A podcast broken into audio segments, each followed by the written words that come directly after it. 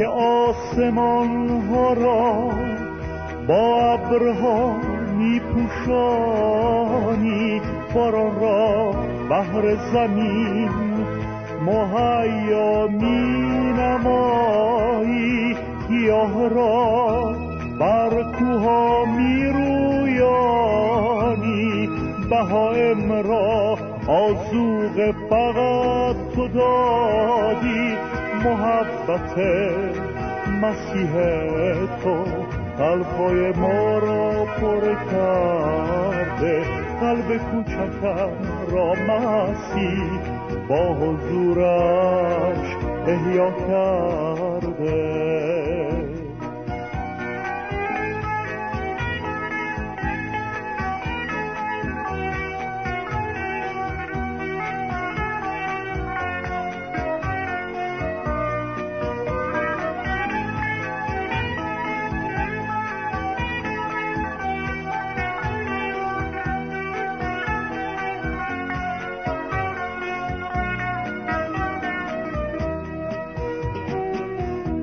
مظلومان را یا ربم دادرسی می نمایی روزیه گرسنگان را.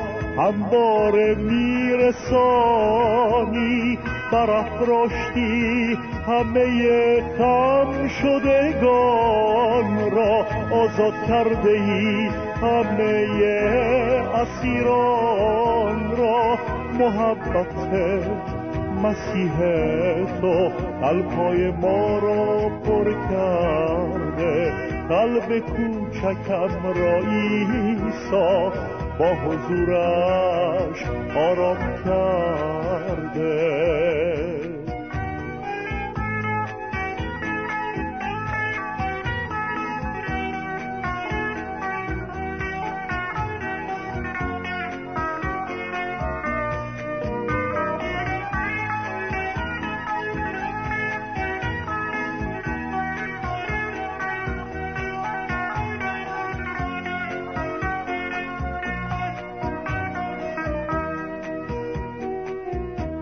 تویی که مرا از مغز گندم سیر کرده ای دروازه هایم را تویی که مستحکم کرده ای. ای رب فرستاده ای کلامت را یا رب زنده کرده ای جان مرا. محبت پسر تو قلبهای ما را پر کرده. قلب کوچکم را مسیح با حضورش شیرین کرده. محبت پسر تو قلبهای ما را پر کرده. قلب کوچکم را ایسا با حضورش شیرین کرده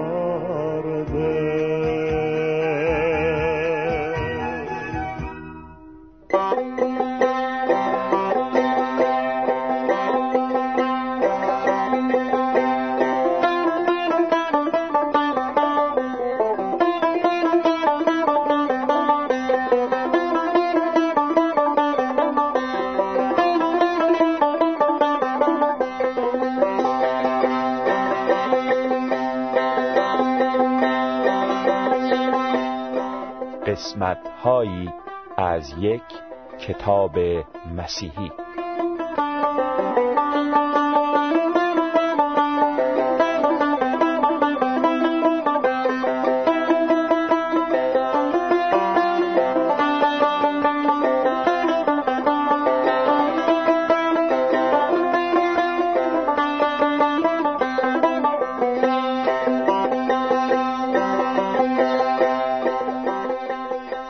عزیزان شنونده در برنامه قبل که مطالبی از کتاب ایمان به خدا در قرن بیستم به شما ارائه گردید گفته شد که برای اثبات وجود خدا می توان از چند رشته دلیل که به یک نتیجه برسند استفاده کرد.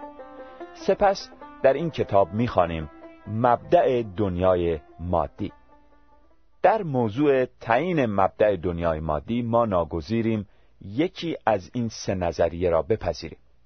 اول دنیا همیشه مانند وضع کنونی یا به شکل دیگری وجود داشته. دوم خود به خود در یکی از زمانهای قدیم به وجود آمده. سوم به وسیله یک قدرت خارجی ایجاد گردیده است. بهتر این است که هر یک از این سه نظریه را جداگانه مورد بحث و تحقیق قرار دهیم. آیا دنیای مادی همیشه وجود داشته است کلیه اکتشافات جدید علمی جواب منفی به این سوال می‌دهد اول از نظر حرارت هیچ تردیدی نمی‌توان داشت که ستارگان و خورشید فوقالعاده با حرارت بوده و به سرعت رو به سردی می روند. میزان حرارت بسیاری از ستارگان برای ما خارج از حد و قیاس می باشند. یکی از علما تخمین زده است که اگر گلوله توپی را به تناسب حرارتی که خورشید دارد حرارت دهیم فقط روشنایی آن به قدری زیاد است که می تواند از پنجاه میل مسافت شخص را به زمین پرتاب نماید. بسیاری از ستارگان دیگر از خورشید با حرارت تر می باشند و مطابق قوانین ترمو دینامیک هر جسم با حرارتی که در فضا معلق باشد. باید دائما حرارت از خود خارج نماید. این گونه اجسام به سرعت سرد می شوند ولی نمی توانند کسب حرارت زیادتری بنمایند تنها چیزی که علما می توانند برای آتیه زمین و خورشید و سایر ستارگان پیش بینی کنند این است که اجسام مزبور پیوسته رو به سردی می روند تا بالاخره آثار حیات و زندگی برای همیشه از آنها محو و معدوم گردد یا به عبارت دیگر می توان بیان کرد که دنیا از دوره های گذشته از یک درجه حرارت فوق زیادی شروع شده و رفته رفته رو به سردی می رود. به بیان دیگر گویی که عالم هستی ابتدا مانند ساعتی کوک شده و پس از آن به حال خود مانده و رفته رفته کار می کند و کوک آن به تدریج تمام می شود. از این حقیقت مسلم به این نتیجه می رسیم که عالم هستی از موقع معینی شروع شده است و قبل از آن عالمی وجود نداشته زیرا در عین اینکه قوانین طبیعی کیفیت انتشار حرارت را شرح می‌دهند باز نمی‌توانند به عکس آن عمل کنند. به این معنی که جسم را از سردی به سوی حرارت سوق دهند. بعضی از علما فرضیه دیگری را مورد توجه و دقت قرار دادند که عالم کنونی در ابتدا عبارت بود از یک توده بخارهای بسیار وسیع و متحد شکل و غیر متحرک که به وسیله استکاک قوه سقل دارای حرارت گردید و بخارهای مزبور تدریجا مبدل به اجسام جامد شد. ولی یک محاسبه بسیار دقیق ثابت نموده است. حرارتی که بدین وسیله به وجود آید برای ایجاد این اندازه حرارت که ستارگان فعلی دارا هستند به هیچ وجه کفایت نمی کند. لذا این فرضیه نیز رد شده است. حتی این فرضیه نیز شامل نقطه شروع و حاکی از وضعیت خاصی می باشد که بازگشت به آن خارج از دایره امکان است. زیرا پس از اینکه این بخارها منقبض شد و مبدل به اجسام جامد گردید ممکن نیست مجددا به حالت اولیه خود برگردد. قوه سقلی که در ستارگان هست به اندازه قوی و زیاد می باشد که نمی‌گذارد ماده مجددا منبسط و مبدل به بخار گردد. مخصوصا باید به این نکته توجه کرد که ستارگان پیوسته از هم دورتر و دورتر می گردند لذا طبق اصل جاذبه از قوای وارد کم می شود در این صورت قوهی که بتواند این ماده را از حالت جامد به وضع اولیه یعنی به حالت گاز درآورد از بین می رود بدین طریق مشاهده می گردد که ستارگان دوران عمر خود را با حرارت فوقالعاده زیادی شروع کرده و در سردی عمر خود را به پایان میرسانند به فرض اینکه بخارهای سرد به جسم گرمی مبدل شود با در نظر داشتن اینکه این جسم نیز به سوی سردی می رود نمی توان به دوره تسلسلی معتقد بود زیرا که ماده فعلی هر قد سردتر شود منقبستر و متراکمتر می گردد پس به حالت اولیه بازگشت ننموده است یعنی حالت تسلسلی وجود ندارد. بنابراین در عالم طبیعت طریقی که بازگشت به حالت اصلی و اولیه را ثابت نماید یافت نمی شود لذا احتمال کلی دارد که عالم در ابتدا از نیستی به وجود آمده است. مطالعه اشیایی که نور از آنها ساطع می شود نیز به همین نتیجه منتهی می گردد. در دنیا اشیایی هستند که پیوسته ذرات و نور بیپایانی که موسوم به اشعه آلفا، اشعه بتا و اشعه گاما می باشد از آنها پراکنده می گردد. این گونه اشیا را رادیو اکتیو می نامند. و عبارتند از رادیوم، اورانیوم و توریوم.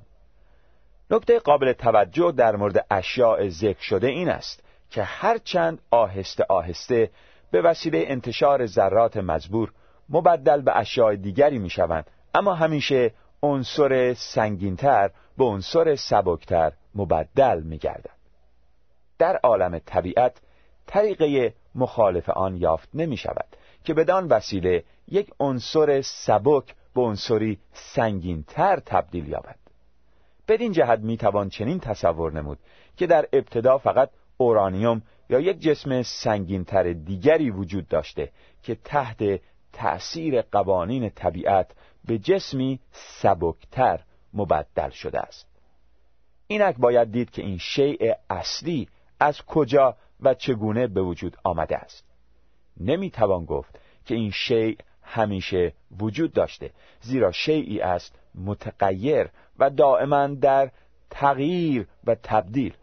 این جسم نمی‌تواند از اجسام سبکتر به وجود آمده باشد زیرا اساس قانون طبیعت بر روی تجزیه و انفصال استوار است نه ترکیب و اتصال. بدین جهت این شی باید موقعی در زمانهای گذشته به وجود آمده یا پیدا شده باشد. نمی‌توان گفت که دائما و همیشه وجود داشته است.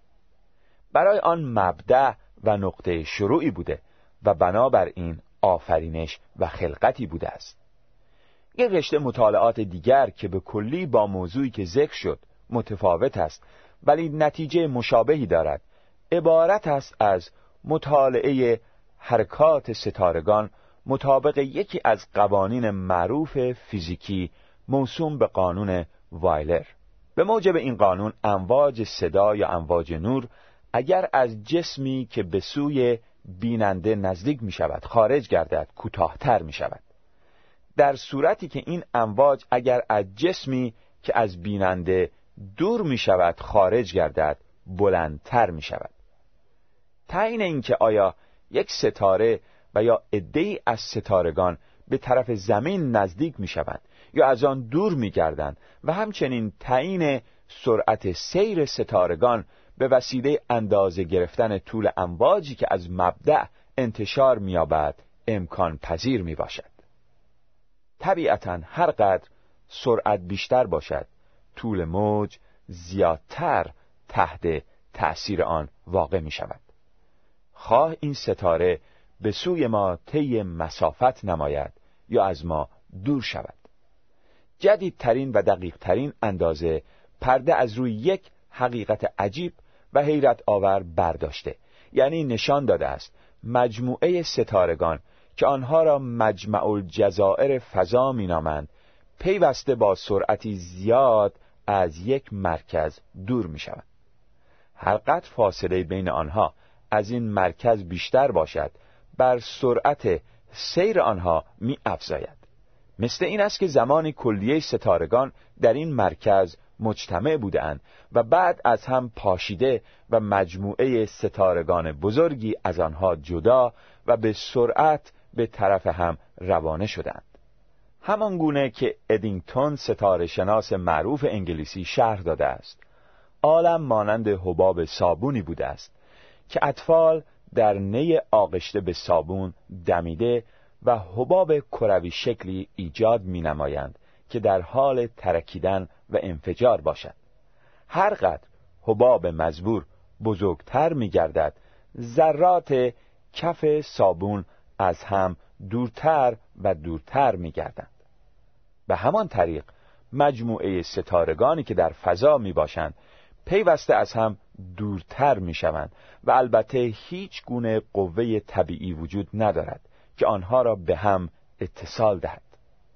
از این موضوع چنین برداشت می شود که عالم دارای نقطه شروعی بوده است و این خود مسلم بودن آفرینش را ثابت می کند با توجه به آنچه مطرح شد نتیجه می گیریم که اعتقاد به وجود ابتدا و آغازی برای عالم بسیار معقولتر و منطقی تر از این عقیده است که عالم همیشه وجود داشته است.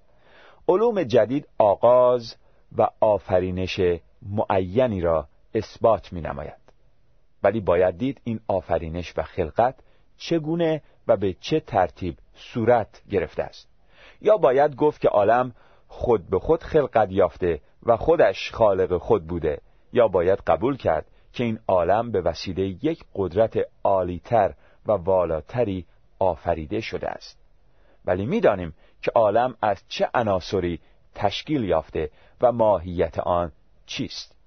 اساسا عالم هستی از مواد فاقد قوه حیات از قبیل طلا، آهن، مس، اکسیژن، سرب و غیره ساخته شده و به عبارت دیگر عالم عینا از همان عناصری تشکیل یافته است که صخره و خاک زمین ما از آن ساخته شده.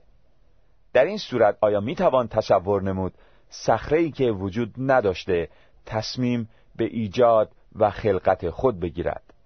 در صورتی که چیز بیجان فاقد تصمیم است. بطلان این تصور مسلم و بدیهی است ولی می توان تصور نمود که یک روح جاویدان و ازلی و مقتدر تصمیم به ایجاد عالم و عناصر گرفته است. می‌دانیم که دنیای مادی ازلی و ابدی نبوده و همیشه وجود نداشته است. به این جهت ملزم به قبول این عقیده می باشیم که مبدع و منشأ عالم هستی یک قدرت روحانی خارجی بوده که همیشه وجود داشته است و ما این قدرت را خدا مینامیم. شاید در اینجا اشخاصی پیدا شوند که بگویند بدون تردید دنیا به وسیله قوانین طبیعت به وجود آمده و برای ایجاد آن خدایی لازم نبوده است. مادیون چنین عقیده ای را مطرح نمودند. هرگاه چنین عقیده ای مطرح گردد مثل این است که گفته شود قوانین طبیعت دارای وجود و شخصیت خارجی بوده و خارج از این دنیا وجود دارد و به خودی خود می‌تواند تصمیم به ایجاد دنیا اتخاذ نماید. ولی این تصور از سرحد حقیقت بسیار دور است. قوانین طبیعت خارج از دنیای مادی وجود ندارد و قوانین طبیعت قادر به فکر کردن طرح نقشه و خلقت نمی باشد. منظور ما از قوانین طبیعت فقط طریقه عادی وقوع چیزی در عالم طبیعت می باشد. شاید بتوان با بیان یک مثال عجز و ناتوانی قوانین طبیعت را آشکار و روشن ساخت. اغلب ایرانی ها مایل به خواندن اشعار شاعران معروف هستند و از این کار لذت می‌برند. حالا فرض کنید که یک نفر ایرانی بگوید چون اشعار فردوسی بر حسب قوانین دستور زبان فارسی به وجود آمده این قوانین خالق و به وجود آورنده این اشعار هستند. نه فردوسی. بدیهی است که بطلان این عقیده به فوریت بر هر کس واضح و روشن می گردد زیرا کلیه قوانین دستور زبان فارسی اگر هزاران سال به حال خود بماند نمی‌تواند یک بیت شعر از اشعار فردوسی را به وجود آورد و به وجود نخواهد آورد. یک نفر مانند فردوسی بایستی قوانین دستور زبان فارسی را طوری به کار می برد که این اشعار به وجود آید. قوانین طبیعت نیز همینطور است. همان گونه که قوانین دستور زبان نمی‌تواند یک بیت شعر به وجود آورد. به همان طریق قوانین طبیعت از ایجاد دنیا یا چیز دیگری عاجز است. ممکن است شخصی تصور کند که خدا موافق قوانین طبیعت دنیا را به وجود آورده ولی قوانین طبیعت به خودی خود به کلی عاجز از ایجاد دنیا می باشد. یگان طریقی که طبیعت می توانست بدان وسیله به ایجاد چیزی موفق گردد این است که این طبیعت در خارج از دنیای مادی وجود داشته باشد و دارای عقل و اراده باشد. اگر چنین تصوری بنماییم طبیعت اسم دیگری برای خدا خواهد بود. به این نحو می‌بینیم غیر ممکن است بتوانیم خلقت و ایجاد را به طبیعت نسبت دهیم. شنونده گرامی بر اساس کتاب مقدس انسان از ابتدا آسمان و زمین و چیزهایی را که خدا آفریده دیده است. و با دیدن آنها می‌تواند به وجود خدا و قدرت ابدی او پی ببرد. پس وقتی در روز داوری در حضور خدا میستد برای بی ایمانی خود هیچ عذر و بهانه‌ای ندارد. رومیان فصل اول آیه 20 در برنامه بعد مطالب دیگری را از کتاب ایمان به خدا در قرن بیستم با شما در میان خواهیم گذاشت.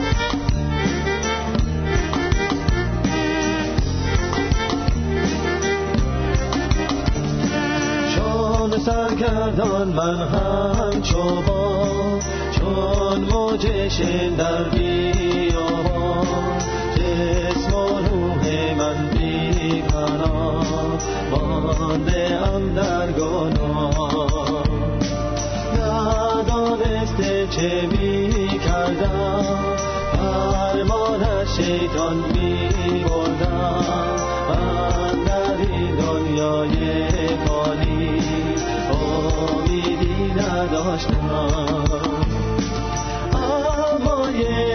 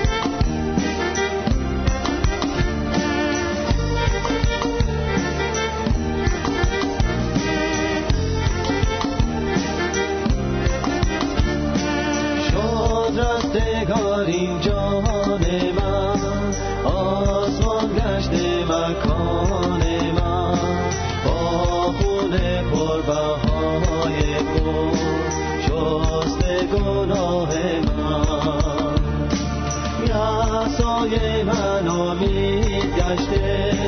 امم به شادی برگشته. ایسای مسیح محبوبم. در قلبم نشسته.